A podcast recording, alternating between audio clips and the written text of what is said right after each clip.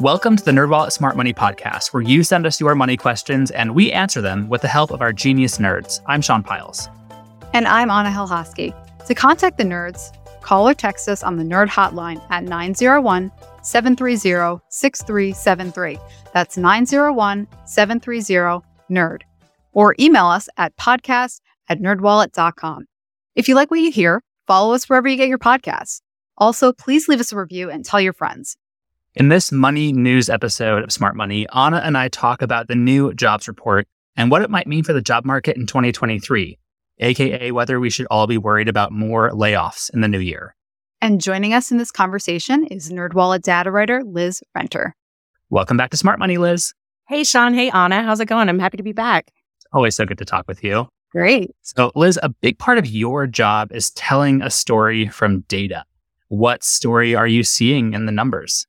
Well, I think some mixed signals. And I think that's the case when you look at any big data release from these government agencies is there's going to be some things pointing one direction and some pointing others. I think the overarching story that I'm getting out of it is that the labor market is cooling currently with no significantly negative effects yet. But I will say this when you're looking at data like this, the story you see or the version that you get out of it depends largely on your perspective. So, as a consumer, you know, as a worker, I don't want to see unemployment high, but as somebody who's watching the Fed, I might want to see it a little higher than it is. So, they potentially slow down the rate increases?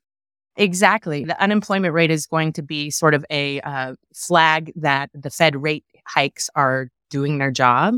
But I think there are some other signals within the jobs report that show that it is. For example, there were roughly 260,000 jobs added uh, this past month, and it's the same rate as the month before, uh, within a couple thousand. And so some people look at that and they're like, wow, it should be cooling faster. I think the expectation was 200,000 jobs last month. So it is a little higher than expected, but it's a plateau over the past few months. And it's significantly lower than it was, say, a year ago. It was around twice that a year ago. So things are headed in the right direction, maybe just a little bit slower than other people would like.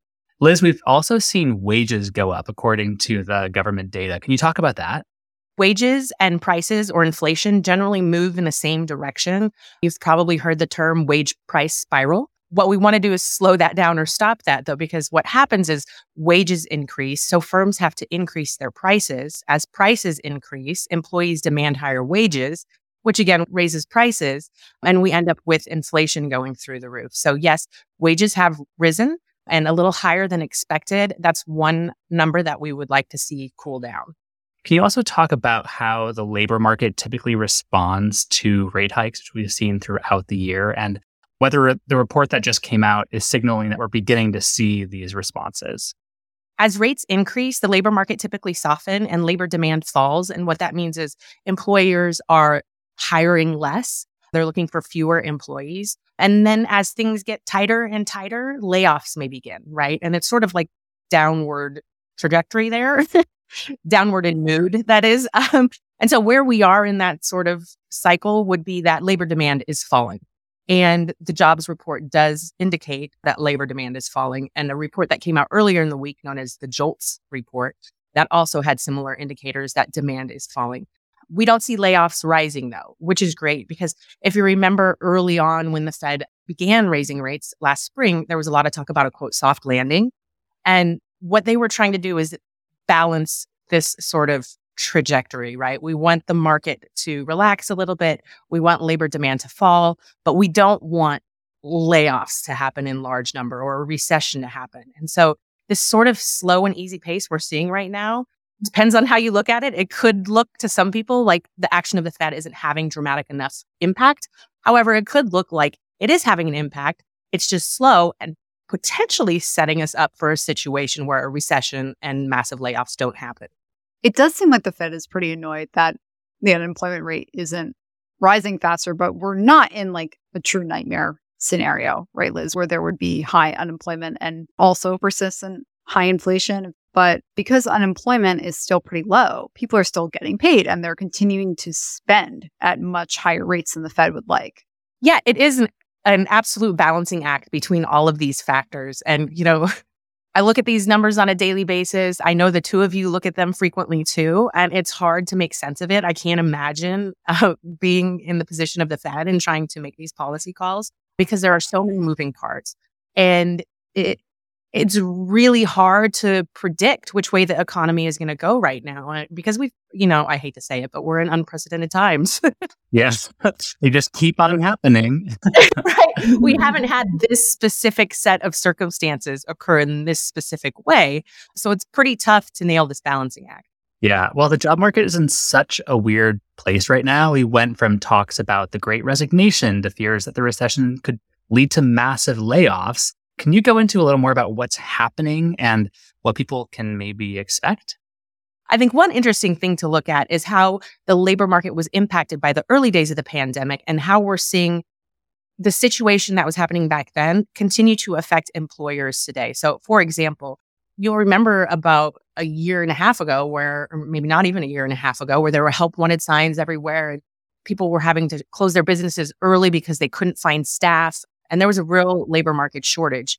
That continues to a certain extent today. But what we're seeing as labor demand cools is that the number of openings is coming down. And what I wonder and what I think could be happening is employers are remembering this when they couldn't get staff on duty and they're going to pull back on the job listings that they have, but they're going to hold tight to the people that they have on staff, right? They're going to sort of fight that layoff stage as long as they possibly can because they don't want to be in that situation where they're losing profitability because they're having to shut off the lights at 6 p.m.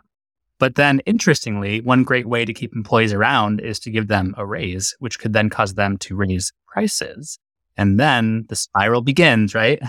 And I think it's important to note that as inflation comes down, which we will see in the coming months as we see the impact of those Fed rates that began back in March, our dollars are going to go further. So wages are going to continue to rise, even though that growth may slow. Prices are going to continue to rise, even though inflation or the rate of that rise will slow.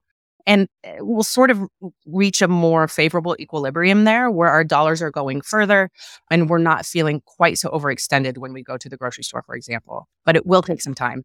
But Liz, you, you touched upon something that's pretty important, which is simply that there just aren't enough workers. I was looking at the labor force participation rate it's like pretty steady right now, but then when you actually look at it compared with pre-pandemic, the rate is is definitely lower. Um, and workers are also seeming to be able to job hop and continue to do that. And, and you see it in the quit rates. You know, they're not really coming down either. It seems like that's going to be pretty durable. You're right. That quit rates indicates, you know, people feel comfortable leaving their job and finding another. And so there is still some demand out there and employees are feeling comfortable with that. If if they're not getting the wage they want where they are, they can go somewhere else. To your point, I think that some of that is going to continue into the longer term, possibly in conjunction with all of the economic shifts that we're seeing right now because of the pandemic, because of the war overseas, um, we are seeing some longer term demographic shifts that are going to extend beyond whatever happens in 2023. So we have the aging population of baby boomers who were planning on leaving the workforce anyways. Some of them left a little early because of the pandemic, and they're not being replaced as rapidly by younger people. So it's going to be interesting to see how that plays out. I do think that immigration will play a role in that. If we can get workers from other countries here and contributing to the United States economy, that will be able to offset a little bit of the worker shortage. Uh, but that is something that we're going to see for years to come. So, Liz, the question that folks are probably most interested in and anxious about are layoffs. Do you think that we're going to see more in 2023? It seems like kind of mixed about how broad those will be. Oh, predictions. um, so Everyone's favorite. And, yeah, predictions and you know economic forecasting, all of that. It's difficult no matter when we're talking, but right now it's it's very difficult because we're seeing like we were talking about earlier a lot of moving parts and we don't know exactly what the fed is going to do and how the economy is going to respond and so whether or not we see more layoffs is very much uh, akin to that million dollar question are we going to see a recession? Uh, and the two are very tightly linked, right? Um, so I think you're going to get a different answer depending on who you ask. And that's not to say that some people know less than others. I mean, I'm, I'm, I'm listening to very smart economists disagreeing on these facts. My guess would be, or my, you know, educated opinion would be that uh, layoffs are going to remain largely industry specific and fairly isolated, like what we're seeing in the tech industry right now. Um, and I think broad based layoffs that indicate a deep and significant recession are less likely. Well, what we've seen lately is layoffs at companies that aren't necessarily profitable or at divisions of companies that haven't been making money. So companies are more focused on how they can turn a profit rather than these big pie in the sky wishful tech dreams that fueled a lot of these companies' growth over the past 10 or so years. Well, especially e commerce that grew so substantially in those early days of the pandemic. And a lot of those companies were hiring really widely and trying to expand very quickly. And now some of that demand has, you know, started to diminish. And that's why we are seeing layoffs pretty concentrated in in tech. I, had seen the latest numbers for like 150,000 tech workers just this year have been laid off among 900 companies. And now we're starting to see it hit media. CNN, Washington Post, and Gannett, they all started laying people off a couple things that I'm hearing when I'm speaking to economists, labor economists, are that there is some good news here, and that's that smaller companies that previously couldn't compete with the big boys, you know, they might be able to scoop up talent from this new pool. So even if you're laid off, maybe it won't be for long. I think it would be most worrisome if people remain out of work for extended periods. Well, one thing we should mention is the importance of knowing your state city, federal employee rights if you are terminated. Some employers may try to boot you with little regard to labor laws or even ethics. So it's only after employees stand up for themselves that companies may try to actually honor what they are legally required to do. I think it would be important to note that unionization and worker organizing increased significantly in the last fiscal year compared with one before it, which means workers are pushing back. And you know, we're still not quite mid 20th century union levels, and it's unlikely we'll get back to that anytime soon, um, if ever. But it still does seem to signal a changing tide among workers to get organized and get more pay, better hours, and, and more protections. Yeah. And also, I would say check out the federal and state Department of Labor websites to brush up on your legal protections now before the worst happens. We will have a link to the federal website in our show notes post. You can find that at nerdwallet.com slash podcast. Well, Liz, any final thoughts about all that we've been discussing? I think I would just echo what I've said in the couple interviews past, which is there's a lot of scary things still on the news, and we've kind of changed scary topics. Now the scary thing is the economy and layoffs and a recession. And I would just say, relax. if the most well educated economists can't agree on whether one will happen or not, it probably doesn't make sense for you to lose sleep over it. However, to your point, Sean, making a plan is important. You know, we advocate having an emergency fund just in case an emergency comes up. The same thing should apply when it comes to layoffs. Know what your first steps would be and know kind of what your plan would be if you if you hit financial strife. Great advice. All right. Well, thank you so much for talking with us, Liz. Yeah, absolutely. It was a blast as always. And that's all we have for this episode. If you have any questions about the job market or anything else money related, turn to the nerds and leave us a voicemail or text us your questions at 901 730 6373. That's 901 730 NERD. You can also email us at podcast at nerdwallet.com. This episode was produced by Sean Pyles and myself. Haley Monahan edited our audio. And here is our brief disclaimer we are not financial or investment advisors. This nerdy info is provided for general educational and entertainment purposes and may not apply to your specific circumstances. And with that said, until next time, turn to the nerds.